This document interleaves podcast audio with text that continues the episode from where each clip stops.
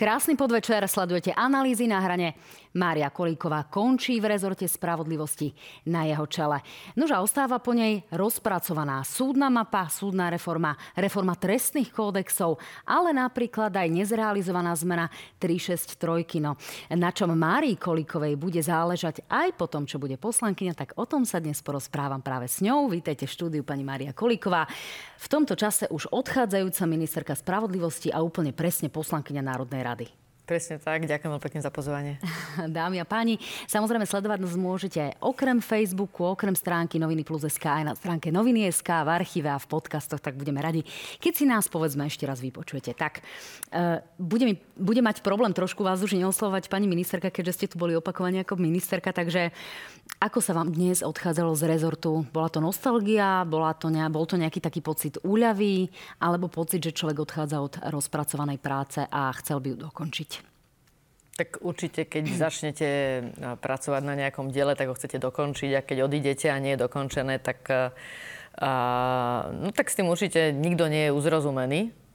A, a rozhodnutie odísť nebolo rozhodnutie, ktoré bolo ľahké. Je to ťažké rozhodnutie, aj spojené s bolesťou, ale niektoré rozhodnutia správne také majú byť. Predsa len ako sa odchádza s pocitom, že sa tam možno ešte vrátite? Alebo už rátate s tým, že sa tam jednoducho nevrátite? Pýtam sa aj preto, pretože ten váš návrat do rezortu vyzeral ešte možno pred týždňom tak, že by sa to mohlo udiať. Napokon tu máme úplne nových ministrov, napokon sa zdá, že aj vaši bývalí kolegovia z vládnej koalície sú pomerne kritickí. A ako keby ten návrat SAS do koalície sa stával čím ďalej tým menej možným. A milím sa? Ja sa na to asi pozerám trošku širšie. Je dôležité, aby politik včas odišiel, aby sa mohol vrátiť v niektorých situáciách. Ja som sa vlastne k rezortu vrátila, keď počítate dvakrát počas tohto funkčného obdobia, tak potom to bolo štyrikrát už dokopy. Prvýkrát a dokonca až 5 krát, ak by som rátala, že ma vlastne prvýkrát vyhodil z Centra právnej pomoci Štefan Harabín. Takže a potom to bolo dvakrát s Luciou Žitňanskou a teraz to bolo dvakrát ako ministerka. Takže istým spôsobom zážitok rozbehnúť niečo a odísť od toho a čo je s tým spojené. A to už mám niekoľkokrát za sebou. A naozaj to, o čom som skalopevne presvedčená, že je správne, je vedieť správne odísť. A neznamená to, že je s tým sprevádzaný nejaký pocit uspokojenia. Nemám Ta, pocit uspokojenia. To znamená, že po najbližších voľbách, či už budú predčasné alebo riadne, by ste sa tam radi vrátili. Je tak? Tak ja by som teraz uh, nehovorila, že kedy sa vrátim, ale áno, lúčila som sa s ľuďmi s tým, že odchádzam preto, aby som sa vrátila. To bola taká trošku podpichovačná otázka, či mi niečo poviete aj o tých predčasných parlamentných voľbách. No, v každom prípade máte už nejaké najbližšie plány, čo sa týka nejakej vašej budúcnosti, lebo vy sa stávate poslankyňou Národnej rady máte tzv. spočívajúci mandát, ale mnohí poslanci, ktorí sú zároveň advokátmi, tak sú aktívnymi v svojej advokátskej činnosti. Čiže z tohto pohľadu sa budete povedzme venovať tej advokácii, alebo to jednoducho necháte tak? Nie, nerátam, že by som sa teraz venovala advokácii, ale máte pravdu, že počas výkonu poslaneckého mandátu určitý priestor takýto tu je. A s ohľadom na to, myslím, že do koľkých vecí som teraz vstúpila už ako politička, si to ani úplne neviem predstaviť. A ja som teraz odišla uh, z rezortu s tým, že justícia, na ktorej mi veľmi záleží, je jeden z prvkov, ktoré sú pre mňa dôležité pri mojej práci v rámci verejnej politiky. Ale to, čo teraz zavážilo, zavážilo vlastne už druhýkrát, keď som odchádzala ako ministerka, je, ja by som to asi nazvala, ak to mám nazvať v nejakých dvoch slovách, slušnosť a zodpovednosť v politike. Jednoducho to považujem za veľmi dôležité, aby uh, politik sa riadil nejakými základnými princípy pri svojej práci a, uh, a ani jeho zaujatosť pre rezort by nemala prevážiť uh, širšie hodnoty, ktoré súvisia s jeho prácou, ako s politikom, ktorý naozaj pracuje vo verejnom záujme a celou svojou činnosťou vlastne vysiela aj ľuďom signály. Vlastne tým rozhodovaním v tom verejnom živote my ľuďom hovoríme, čo je podľa nás správne. A ja si myslím, že je dôležité ľuďom vyslať signál, je dôležité mať k sebe úctu, rešpekt, dodržiavať pravidlá, byť zodpovedný a slušný. A toto sa jednoducho vo vláde s Igorom Matovičom nedá. Uh, chceli ste to, čo uh, tú koncovku, aká je tu teraz? Mysleli ste si, že to dospie až do takého štádia, v akom to teda sa ocitá momentálne?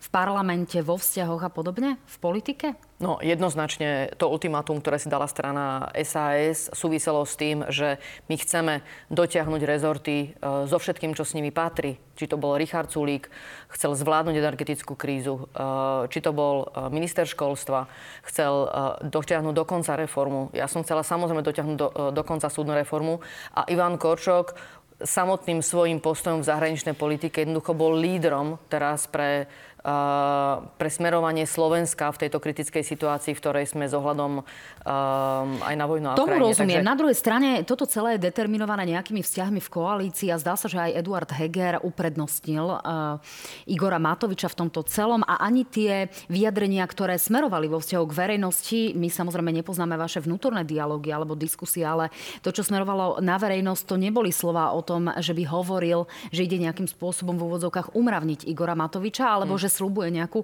vnútrokoaličnú zmenu. Toto vás sklamalo? Je pravdou, že uh, myslím si, že pozícia, ktorú má Eduard Heger ako premiér, tak mu dáva naozaj veľmi silné právomoci, ktoré si myslím, že v, uh, vo svojom spektre mohol lepšie využiť. Takže áno, keby som bola v pozícii Eduarda Hegera, tak by som išla do bolestivejších rozhodnutí. A teraz myšlím bolestivejších rozhodnutí uh, pre mňa ako pre osobu. A že sa takto rozhodol Eduard Heger, to je jeho osobné rozhodnutie. To znamená, mal Eduard Heger pohroziť svojou vlastnou demisiou? Áno, ja si myslím, že mali ísť do konfliktu s Igorom Matovičom. Tak v tomto zdá sa, že sa zhodujete s Marianom Leškom, ktorý v tomto štúdiu sedel presne pred týždňom. Končí sa pre vás éra nejakých vzájomných útokov s Igorom Matovičom a takéto povestné Mária, ty si ten podvod spáchala? Toto už táto výmena tu končí? Nie, vôbec si nemyslím, že končí. Práve naopak naberá svoje vlastné nové obrátky. Takže mm, som si všimla, že je tu portfólio nových urážok Igor Matovič, ja si myslím, že má e, studnicu, ktorá je nevyčerpaná, čo sa týka urážok, posmeškov, ponižovania, nerešpektu a je možné, že sa ani dostaneme na dno. No my si dnes ešte Igora Matoviča pustíme práve v súvislosti so súdnou reformou, ale v každom prípade, e, ak sa rozprávame o dnešku, tak vy ste dnes teda naozaj si prevzali tú demisiu, respektíve pre, pani prezidentka prijala vašu demisiu, bol vymenovaný váš nástupca do funkcie ministra spravodlivosti. Ako ste to vy vnímali? Zdalo sa, že tie zábery ukazujú, že vám to úplne nie je jedno, že to celkom prežívate. A aký bol ten nástup nového ministra do rezortu, kde ste ho sprevádzali? No tak čas srdca som nechala samozrejme na ministerstve spravodlivosti. Na druhej strane viem, že rezort je v dobrých rukách.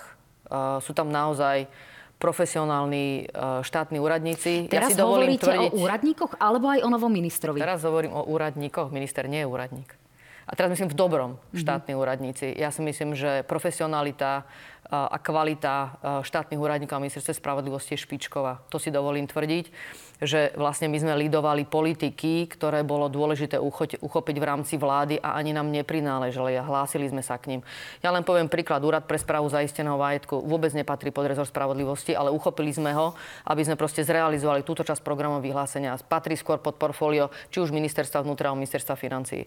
Medzinárodné sankcie rovnako patria e, do portfólia skôr ministerstva financí. Rovnako sme to zobrali, keďže vlastne e, nebolo tu toho rezortného partnera, ktorý by sa e, k tomu, ktorému by to viac patrilo, takáto kompetencia. A pustili sme sa jednoducho do vytvorenia štandardov pre uplatňovanie medzinárodných sankcií.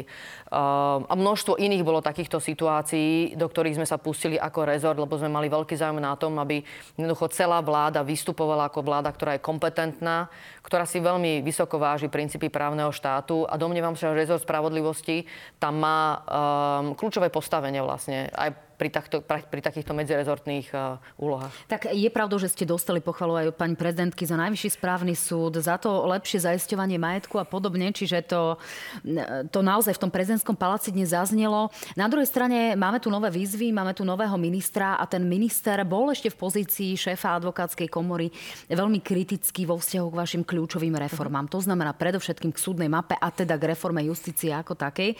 Reforme hovorím uh, aj preto, pretože sa tam majú spretrhať tie väzby, nie len nastaviť nejaké e, nové sídla, keďže sa hovorí v súvislosti s týmto súdnej mape. To len na, do vysvetlenie verejnosti. Čiže um, pani Koliková, šlo mi na jazyk naozaj pani ministerka, pani Koliková, ako vnímate toho svojho nástupcu, ktorý dnes bol, zdá sa, trošku zdržanlivý? Vnímate ohrozenie nejakých týchto vašich plánov?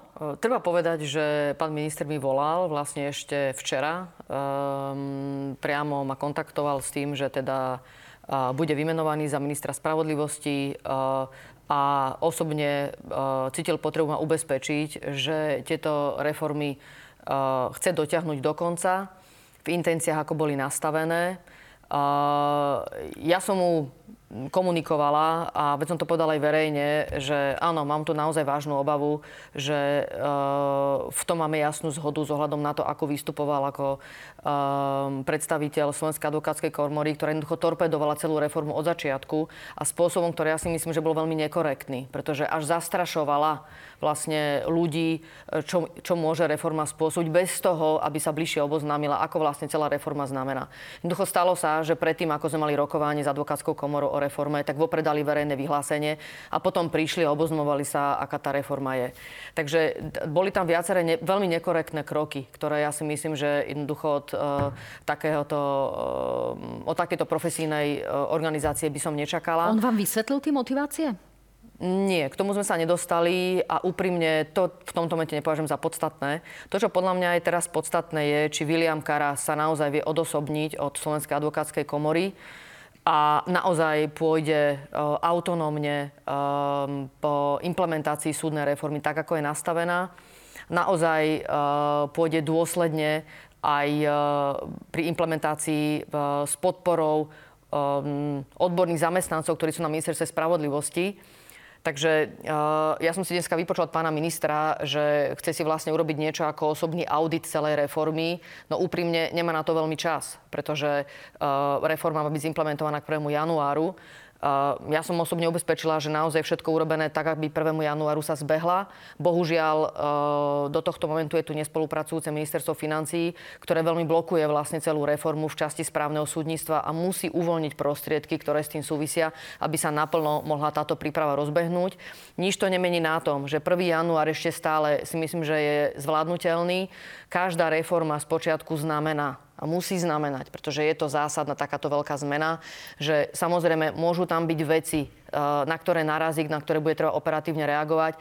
Ak je tam minister, ktorý reforme neverí, tak uh, iným spôsobom bude reagovať samozrejme na takéto situácie a veľmi opatrensky si viem predstaviť, že môže pristupovať aj k tomu, že či vlastne tá reforma je pripravená, nie je pripravená, lebo je vlastne nerozumie. A toto si myslím, že sa bohužiaľ deje momentálne. Tak si poďme vypočuť samotného ministra Viliama Karasa, čo dnes práve povedal na tému súdna reforma, súdna mapa. Nech sa páči. My sme ako advokátsky stav kritizovali pôvodný návrh súdnej mapy. Táto, ktorá je dnes schválená, je v zásade po zásadnej intervencii tak advokátskeho a justičného prostredia, aj po, po vyvolaní rokovania u pána premiéra, na, na, na, na ktorom stretnutí sa v zásade táto podoba viac menej ustálila. Takže e, ja nevidím žiaden dôvod, prečo by tá, tá, tá, takáto podoba, ako je dnes, sa implementovala, samozrejme za predpokladu, že je organizačno-technicky nastavená, čo zistím po príchode do, na ministerstvo. Dneska sme tomuto venovali obrovský čas, aj kus diskusie s pani ministerkou, odchádzajúcou pani Kolíkovou, e, s ktorou prebehlo veľmi kvalitné odovzdanie ministerstva. No tak to bol rozhovor, ktorý pán minister viedol s mojou kolegynkou Juliou Zelenkovou. Predsa len to znelo už takmer ako pochvala. Na druhej strane, keď sa rozprávame o samotnej súdnej mape, aby sme boli úplne otvorení, aj pričinením strany Smerodina sa tá reforma pomerne drastickým spôsobom eh, zoškrtala. Čiže má pán minister ešte nejaký priestor na to, aby to nejako vykalibroval, alebo jednoducho už by to mal spustiť, aby sme neprišli napríklad do tie bruselské peniaze z plánu obnovy?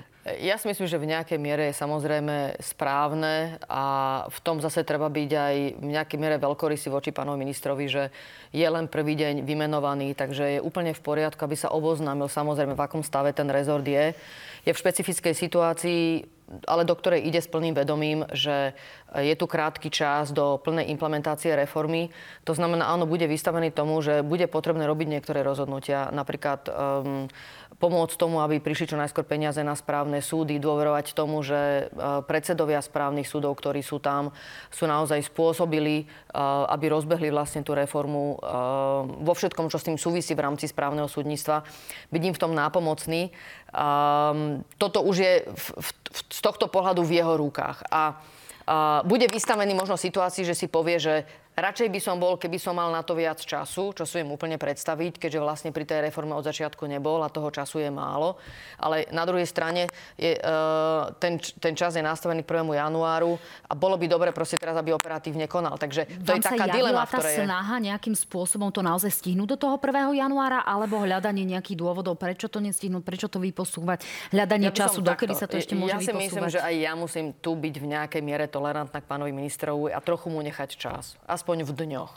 Určite z mojej strany aj voči nemu zaznelo, že ak budem mať akékoľvek otázky, ja som samozrejme pripravená uh, na čokoľvek reagovať a zodpovedať ich. Um, myslím si, že je dôležité teraz, uh, ako sa pán minister rozhodne. Že či bude mať dôveru alebo osobitne nebude mať dôveru v rezort, do ktorého prišiel. Pretože ak sa rozhodne, že všetko bude auditovať, tak si myslím, že mm, nie je šanca, aby stihol potom uh, Prídeme termín. o tie peniaze, ak sa to naozaj nespustí k tomu prvému? No, 1. január je jeden z milníkov, samozrejme pre implementáciu súdnej reformy a sú na to nastavené peniaze uh, pre ďalšiu žiadosť o platbu a tomu bude čeliť potom pán minister. Ja si osobne myslím, že sa dá stihnúť. Ehm, keď sa rozbiehal Najvyšší správny súd v Čechách, tak samozrejme k prvému dňu, kedy sa mal spustiť, tak tam vôbec nebol plný stav. Tam boli v jednotkách súdcovia, ktorí sa postupne naplňali. Najvyšší správny súd dneska máme naozaj rozbehnutý. To znamená, že tá koncovka toho správneho súdnictva je rozbehnutá. Takže teraz, keď sa doladí to správne súdnictvo eh, v prvých mesiacoch budúceho roka, tak si myslím, že eh, je to absolútne v poriadku a je zbytočné to oddalovať. No, na druhej strane, eh, ja som dnes počúvala napríklad reláciu z prvej ruky v slovenskom rozhlase, kde boli hostiami významný ústavný právnik Radoslav Procházka, všetci ho poznáme. Ano. Rovnako pani sudkynia Javorčíková, ktorá tiež niečo v tej justícii znamená a predovšetkým v tom boji s, e, alebo o deharabinizáciu justície niečo znamenala. A oni boli dnes pomerne kritickí a stále majú výhrady k tomu nastaveniu, že jednoducho niektoré súdy môžu, môžu po 1. januári fungovať. Niekde je tá situácia pomerne veľmi zlá. Čo sa týka budov, čo sa týka mm. obsadenosti stavov. E, čiže ak sa na to pozrieme kritickými očami, je možné, že naozaj niekde budú tie pojednávania významným spôsobom odkladané. Nebude to fungovať, bude to v týždňoch, bude to v mesiacoch? Môže sa toto stať na niektorých hlavne menších súdoch? Nie. Nie, vôbec som nevidím žiadny dôvod ani na takúto paniku, ani na takéto úvahy. Ja som mala, uh, ja som počas leta aj to bol jeden z dôvodov, prečo to ultimátum nakoniec bolo k 1. septembru, pretože um, ako náhle sme to ultimátum stanovili, tak uh, ja som urobila maximum v rámci celého rezortu a aj s predsedami súdov, či na okresných alebo na krajských, aby som nastavila tú reformu tak, že ona jednoducho zbehne. Hej, dá sa povedať, keď tam príde minister a už nebude do nej zasahovať, tak tie súdy to zvládnu. Urobila som k tomu množstvo operatívnych krokov. Ja myslím, že toľko porád, koľko som urobila s predsedami súdov počas leta, tak neviem, či som urobila toľko počas predchádzajúceho roku. Osobitne, keď sa bavíme o poradách predsedom, s predsedami krajských súdov. Čo sa týka, e, pre, e, na konci augusta som sa stretla so všetkými predsedami okresných súdov, so všetkými. Hej, je ich 54 všetkých súdov, so všetkými som sa stretla v rámci bratislavských súdov som vytvorila priestor každému sudcovi, aby sa so mnou stretol a prešiel som si všetky okresné súdy a vysvetlila som im, v akom stave reforma a nie je žiadny dôvod vysielať akékoľvek signály, že nie je možné vytýčiť pojednávanie. To jednoducho je klamlivé a nie je to pravda. Keď Rado Procházka zverejnil svoj blog o tom, že je problém s vytýčovaním pojednávaní, ja keď som si to všimla, okamžite som mu písala správu. A poznáme sa. Spárado, prosím ťa to nevieš prísť a sa ma opýtať, v akom stave je reforma? Som ti to vysvetlila. To, čo tam píšeš, sú nepravdy. Uh, odpovedal mi v zápätí, že veľmi rád príde, porozpráva sa a na to zistím, že ide do ďalšieho rozhovoru, kde hovorí, nemám dostatok informácií, ale myslím si toto.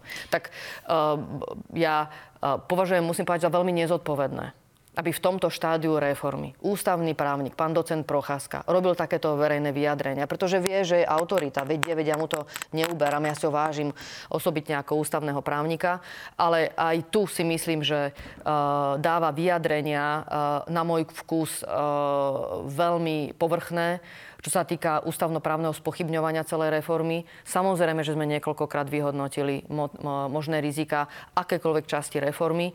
Ja som bola prekvapená, keď som sa stretla s predsedami súdov počas leta, že predpokladali, že budú súdcovia prekladaní bez súhlasu. To nie je pravda.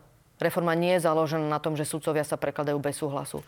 Reforma je založená na tom, že sudcovia sami sa hlásia k tomu, kde chcú pracovať na ktorom súde. Samozrejme, ak sa zväčšuje obvod, tak všetci sudcovia nám spadnú do toho väčšieho obvodu ale tam tiež tam nie je žiadny dôvod o, prekladania ich.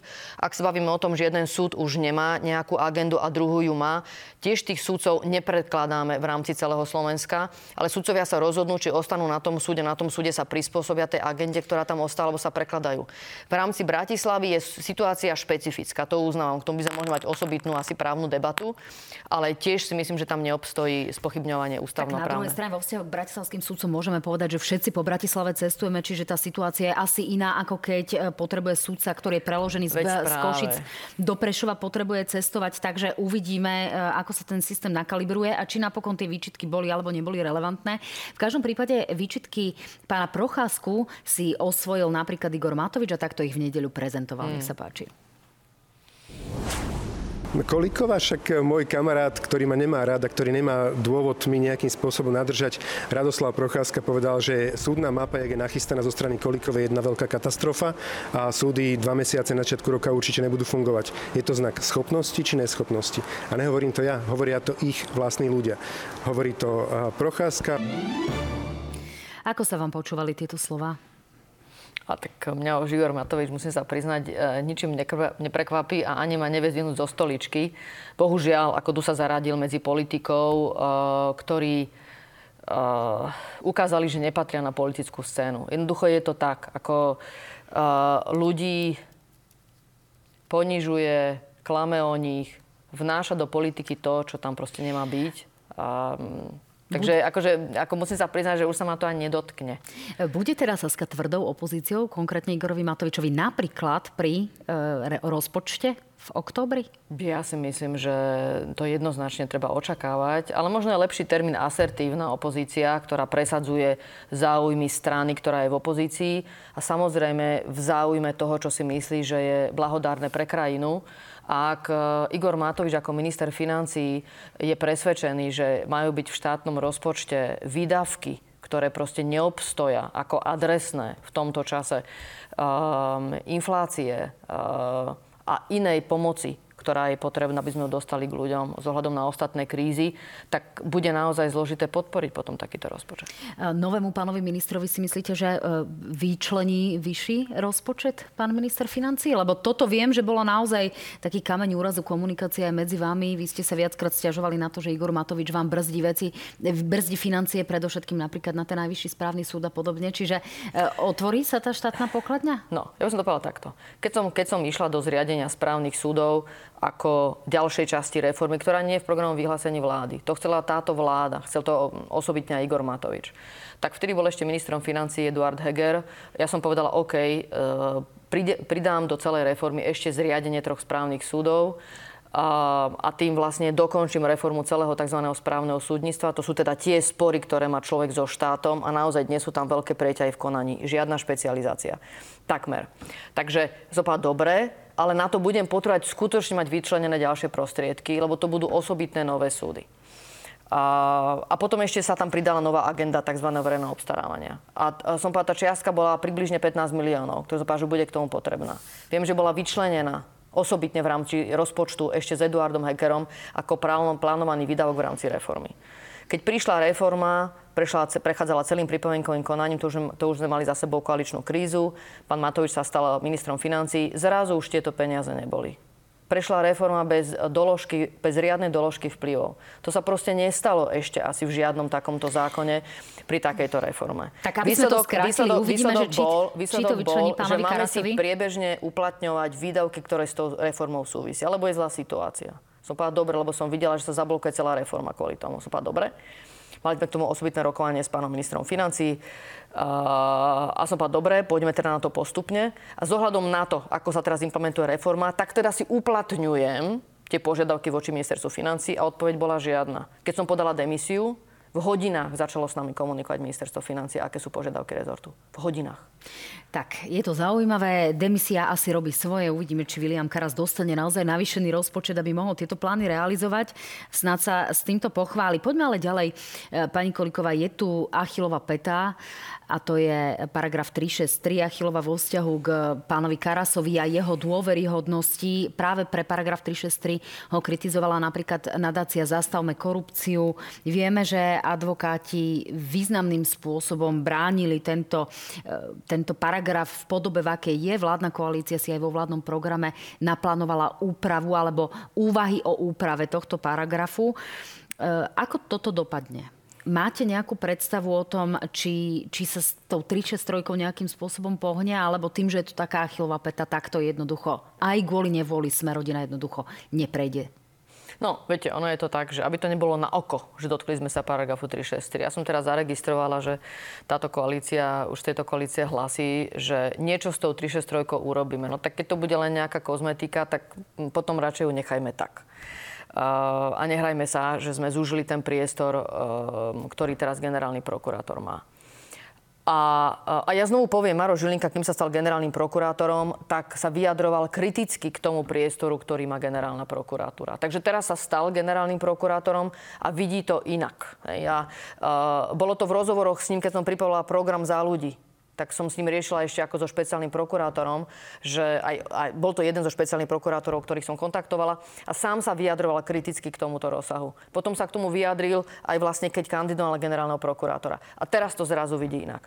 Uh, William Karas ako predstaviteľ uh, Slovenskej advokátskej komory uh, nevidel ten priestor na zužovanie. A tam som to chápala z pozície advokáta. Samozrejme, že advokát chce, aby ten priestor pre ten mimoriadný opravný prostriedok bol obrovský. Akože to by sme sa, akože to, to, to, si, to si myslím, že neexistuje svet, kde by sa teda vlastne um, príslušná profesijná organizácia, ktorá uh, zastupuje advokátov a teda obhajcov v trestnom konaní, uh, vyjadrovala blahosklone k zužovaniu priestoru pre obhajobu. Ale tam si musíme povedať, že dobre, to je v niečom logické, a potom otázka je, je to nevyhnutné pre tú obhajobu? Lebo musíte to mať nejak vyvážené aby sa jednoducho ten prípad dostal pred súd, v nejakom čase teda bolo rozhodnuté, je ten človek vinný alebo je ten nevinný. Aj pre toho obvineného, obžalovaného je to dôležité, aby ten prípad v nejakom čase No faktom je pre objektivizáciu toho celého, že naozaj e, teraz máme nejakú vôľu e, tento paragraf zúžovať. Na druhej strane môžeme sa rovnako dostať do obdobia, kedy tu budú drastické čistky a naozaj sa bude to vyšetrovanie používať napríklad ako významný politický nástroj a možno tú 363 niekedy oceníme, možno dokonca aj vy. Teraz to hovorí hovorím s takým nadhľadom. Ehm, ja si Neviem, nemyslím, aká že, politická garnitúra ja príde. Ja si nemyslím, že treba čakať, že generálny prokurátor tu, tu spasí spravodlivosť. Ako na to sú tu súdy, aby spasili spravodlivosť. Keď teda už sa takto o tom rozprávame. Tomu rozumiem, Naozaj ale generálna prokuratúra... No, ale genera- no veď dobre, ale generálna prokuratúra zastupuje záujmy štátu. Ona robí obžalobu. Ona je na strane obžaloby. Ona nie je sudca. A to, čo si myslím sa trošku deje, je to, že generálny prokurátor sa pasuje za sudcu v tých prípadoch. A podľa mňa robí chybu. Ja si myslím, že robí si aj sebe zle. Uh, že uh, tie prípady jednoducho sa mali dostať pred súd a mal rozhodnúť súd. Rozumiem. E, to je o tom špecifickom nastavení, o ktorom sa tu rozprávame bezmála dva roky. Na druhej strane naozaj tá situácia nie je úplne jednoznačná. Tí kritici sú z jednej a z druhej strany a, a zastancovia toho, v akom rozsahu by mala zostať. Faktom je, že asi upraviť by sa mala. A toto si o tom myslí William Karas. Paragraf 363 polarizuje spoločnosť. Je, je to téma, ktorá úplne odťažuje diskusiu od toho, čo je podstatné, to je vykonávanie spravodlivosti na Slovensku. Ja som otvorený akejkoľvek diskusii o úprave trestného poriadku a ak sa nájde zhoda na tom, aby sa upravil tento paragraf, nevidím dôvod. Ale opakujem, spravodlivosť nie je o paragrafe 363 na Slovensku. Buď si istá. Očakávate, že sa to stihne ešte do konca tohto volebného obdobia? Som o tom presvedčený.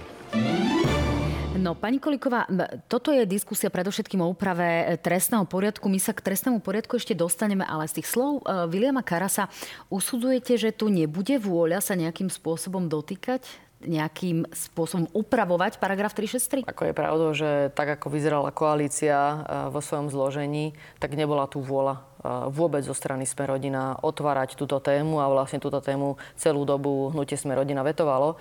Takže chcela by som vidieť teda, na čom sa dohodli s hnutím Smerodina a teda ja, ja si teda vôbec nemyslím, že ak to bude dohoda s hnutím Smerodina, že to bude zmysluplné. Dovolím si tvrdiť s ohľadom na všetky tie debaty, ktorých som bola účasťou a kde bol nejaký predstaviteľ z hnutia Smerodina k tejto konkrétnej téme. Tak, ešte... A podľa mňa, tu si dovolím uh, nesúhlasiť uh, s Williamom Karasom. Áno, nedá sa zužovať celý problém spravodlivosti na 363. Ale 363 v niečom je veľmi zrozumiteľné cez 363 komunikovať, na ktorej strane stojíme. Jednoducho je to tak. Prečo tomu generálnemu prokurátorovi nechávať taký priestor? To je o tom, komu dôverujeme. Ja dôverujem nezávislým nestranným súdom. O tom toto je. Tak e, je pravdou, že v justícii prebehla nejaká čiastočná očista, zvlášť po kauzách, e, po akciách Výchrica a Búrka, takže uvidíme, že či niečo podobné nastane aj v prokuratúre. Tak ja by som ako k tomu povedala, že viete, že teraz idete, uh, dôverujete jednej osobe, alebo dôverujete skôr systému. Takže áno, máte pravdu, že justícia teraz je spochybnená, je znížená aj dôveryhodnosť kvôli týmto kauzám. Je dobré, že sa vyšetrujú, musia sa dovyšetrovať do konca. To je pravda, očisťuje sa. Ale súčasne platí, že jednoducho je to nejaký systém, ktorý je založený na uh, rozhodnutí, odvolaní, mimoriadnom prostriedku, aj ktorý má v rukách minister, aj ktorý má v rukách prokurátor. To znamená, že posunúť to na tie súdy si myslím, že je menej rizik, ako nechať taký veľký priestor generálnom prokurátori, ktorý to úplne že utne. Tak necháme teraz na nového ministra, či si poradí s nejakou potenciálnou úpravou 363, alebo sa toho nebude dotýkať až do konca volebného obdobia. Uvidíme. E, pani ministerka, vy ste pred odchodom z funkcie e, predstavili zmenu trestných kódexov, ktoré by mali zásadným spôsobom aj zrýchliť vyšetrovanie, prenastaviť trošku tu tie trestné sádzby, ktoré dnes sú možno vyššie vo vzťahu k e, ekonomickým deliktom, alebo zase nereflektujú tú realitu takú, aká je, keďže vieme, že tie pôvodné trestné kódexy sa e, menili v roku 2004-2005 a majú bezmála 20 rokov a tie požiadavky doby sú trošku iné. E, naozaj sa podarí docieliť ten cieľ, v parlamente a zmeniť tie trestné kodexy tak, že sa naozaj zrýchli to vyšetrovanie, že tie, oso- tie osoby, ktoré sú v situácii, že sú poškodené, že sú nejakým spôsobom svetkovia a sú opakovane predvolávané, že sa to celé zrýchli, zjednoduší a oni povedzme nebudú opakovane vystavovaní traumatizujúcej situácii? Ja by som to skúsila rozdeliť. Teraz áno, sú dve veľké novely tých trestných kodexov. Jeden je zameraný na to, čo je trestný čin a druhý je zameraný na proces, ktorý súvisí s tým, že sa vyšetruje trestný čin a ako prebieha celé súdne konanie e, až po rozhodnutie o vine alebo nevine.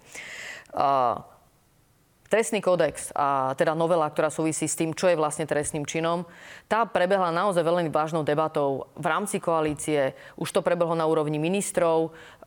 Druhýkrát to ide vlastne do celého procesu ja by som povedal, že s ohľadom na opatrnosť, aby boli v najväčšej možnej miere odstránené vzájomné rozpory, kým ten materiál príde na vládu, tak vlastne po tom, čo my sme prebehli celú túto debatu, už v rámci koalície s ministrami, tak prebieha, tak sme to ešte raz po úprave po týchto debatách pustili ešte raz e, do toho pripomenkov konania. Takže ja sa domnievam, že po tomto pripomenkov konaní ktoré ešte sme dali na 60 dní pracovných, to znamená, to sú 3 mesiace, si myslím, že ten materiál sa naozaj môže tak dočistiť, že môže byť veľmi silne priechodný v tejto koalícii. To znamená, podarí sa naozaj zrýchliť celkovo ten proces vyšetrovania, to je to, sú tie, to je to, že čo je trestný čin. Hej, to sú skôr otázky, ktoré súvisia s tým, že sú tam upravené drogové trestné činy, znásilnenie naozaj s jednoznačným poukazím na to, že tam musí byť súhlas a podobne. To je táto kôpka. A potom tu máme ten proces, to je to, čo sa teraz pýtate. Tam prebehli viaceré rokovania v rámci koalície a predtým, ako tento materiál bol pustený do tohto procesu legislatívneho už riadneho, tak e, bol aj predstavený koaličným partnerom a z tých debat nevyznelo nič také, by som povedala, že vážne, čo by sa ukázalo, že je Eh, neprekonateľné v rámci ďalšej debaty v rámci koalície. Materiál, prebe, materiál bol pripravený eh, naozaj v širokej súčinnosti s prokuratúrou, eh, orgánmi činnými v trestnom konaní, lebo bol zameraný práve na tú časť toho celého procesu, kým sa vec dostane na súd. Na to bol zameraný. a boli odstranované... Presne tak. Jednoznačne sa skráti. Sú odstranované duplicity. Keď už raz bol urobený ten úkon výsluchu, tak má byť urobený tak, aby sa neopakoval. Je to úplne kľúčové, by som povedal, že to je vlastne tá najpodstatnejšia časť, na ktorej stojí na takomto princípe táto no, reforma. pani Koliková, ale toto je práve Achilová peta opäť toho celého. A preto sú pretože... skrátené aj väzby, hej, lebo skrátite celý proces, človek sa skôr dostane na súd, viete, skôr skončí celé vyšetrovanie. To znamená, že celá väzba sa skrácuje naozaj v mesiacoch. Rozumiem. Tu ale smerujem opäť k tej achilovej pete. E, každý úkon znamená pre advokáta možnosť robiť obštrukciu a tu sa a. advokátska a. komora postavila proti týmto návrhom. Môžeme povedať, že naozaj ich významným spôsobom kritizovala. Čiže keďže v tomto návrhu zužujete priestor pre obštrukcie advokátov, veríte, že so šefom advokátskej, kancelár, e, advokátskej komory na čele rezortu sa to podarí zmeniť? A no, podarí sa to presadiť? Úprimne, e, tak William Karas sa venuje oblasti obchodného európskeho práva, tak um, je otázka, s kým to bude vyhodnocovať. Keď Čiže to bude aby vyhodnoce... to s trestnými advokátmi nevyhodnocoval? K no, tomu no, nemal by to s nimi vyhodnocovať. Nemal by to vyhodnocovať s trestnými advokátmi. Môže si ich vypočuť, a mal by to vyhodnocovať s generálnym riaditeľom sekcie trestného práva, kto, u, ktorého je to rola, aby vyhodnotil samozrejme na jednej strane štandardy obhajoby, ktoré majú byť zaručené, a na druhej strane pripomienky samozrejme zo strany organičnou v trestnom konaní a v tom hľadal nejaký vyvážený koncept. Ale nemôže to byť, že Slovenská advokátska komora s tým bude úplne spokojná. Úprimne, ak v závere s tým bude Slovenská advokátska komora úplne spokojná, znamená, že niekde je problém tak máme tu procesy, ktoré trvajú naozaj celé aj 20 rokov, ak si spomenieme napríklad na BMG Invest a bolo to postavené naozaj na mnohých obštrukciách, takže uvidíme naozaj, s kým sa William Karas bude radiť. V každom prípade toto dnes povedal o trestných kódexoch, ktorých zmena zdá sa bude možno aj jeho srdcovou záležitosťou, tak nech sa páči. Cítim, že je tu veľká spoločenská objednávka na nové kódexy. Som vďačný za tú prácu, ktorá sa už urobila na ministerstve. E, tieto kódexy podrobím odbornej kritike všetkých zúčastnených. Optimistka alebo pesimistka? Tak ja myslím, že v prvom rade pán minister nemusí nič podrobovať kritike. Je to v riadnom uh, legislatívnom procese, ako som pár na tri mesiace, takže tam to bude podrobne vystavené ostatným rezortom, prokuratúre, špeciálnej, generálnej, súdom. Môžu sa k tomu vyjadriť advokáti, môže sa k tomu vyjadriť odborná verejnosť. Takže pán minister dostane všetko. Ale nemalo by sa stať, že potom v konečnom dôsledku uh, výsledkom tejto uh, odbornej práce alebo vyhodnotenia bude, že sa bude prihľadať na pripomienky advokátskej komory a nebude sa prihľadať na pripomienky tých ostatných zúčastnených orgánov činných v trestnom konaní. Ešte kým sa dostaneme k poslednej téme referendum, tak v rámci tohto nového trestného poriadku a zmien, ktoré teda nás čakajú, a možno sa ich podarí presadiť, e, sú osobitnou témou sexuálne delikty. E, počúvame množstvo rozsudkov, ktoré naozaj e, hovoria o podmienečných, trest, o podmienečných trestoch, o tom, že niekto dokonca vyviazne po rokoch bez úplného trestu, opakované zneužívanie a tak ďalej, dokonca opakovaní delikventi, ktorí tu majú len podmienečný trest, čiže pomerne šokujúce, spoločensky šokujúce výsledky týchto procesov. Vy ste podávali dovolania aj v prípade, ktorý otvorila moja kolegynka Julia Zelenková, týkal sa niekoľkoročného sexuálneho zneužívania v rámci rodiny. E, naozaj sa tá obeď nedočkala výsledku ani za 10, ani za 12 rokov. Ten verdikt prišiel po nejakých 14 rokoch. Čo toto znamená a bude sa toto ešte niekedy opakovať? Uh, tu sa stalo množstvo chýb a myslíme si, že rovnako aj tak, ako bol vyhodnotený e, trestný čin, ako bol kvalifikovaný, tak e, tiež si myslíme, že bol vlastne podhodnotený e, zo strany prokuratúry. Ja som aj na tento prípad upozorňovala. Vlastne v tejto veci som aj podávala dovolanie na tie prípady, ktoré boli predtým ohľadom dolného Kubina, ku ktorým už pán generálny prokurátor robil viaceré tlačové besedy, tak som ho vlastne na ne upozornila. My sme si okamžite vypýtali k tomu spisy a aj som potom telefonovala generálnom prokurátore, som upozorňovala, že v týchto prípadoch dôsledne musí vyhodnotiť, čo sa stalo. Máme za to, že tu boli vážne pochybenia zo strany prokuratúry. Druhý prípad je ešte živý a je dôležité, aby do toho zasiahol. Uh, takže ja som veľmi rada, ako sa toho chopil. Uh, ale ukázalo viem, sa... v tomto prípade musela naozaj ukázalo sa, že zo strany prokuratúry, alebo opakovane zo strany prokuratúry sa stali chyby. V tomto prípade sa stali tiež chyby. Uh, takže my sme aj v tejto veci podávali dovolanie. Je to, um, to až sa nedá povedať nešťastné. Toto sa proste nesmie stať. Treba k tomu nastaviť aj trestný proces. Skutočne ten trestný proces dáva obrovský priestor na obštrukcie, obrovský ten jednoducho treba zúžiť. Je to nevyhnutnosť aj pre obete, ja som povedal, aj, aj, ale podľa mňa aj pre obvinených obžalovaných, pretože aj tí majú mať uh, právo, aby v primeranom čase skončila vec. Ak zmeny prejdú, toto sa už nestane? To by sa nemalo stať. A... Ale musím povedať, že toto nebolo len kvôli tomu, že máme taký zložitý trestný Rozumiem, proces. tam niekoľko... Boli tam vážne chyby. Opakovane šli aj sudcovia do dôchodku alebo menili pôsobisko. V každom prípade máme nejakú informáciu o tom, ako dopadlo dovolanie?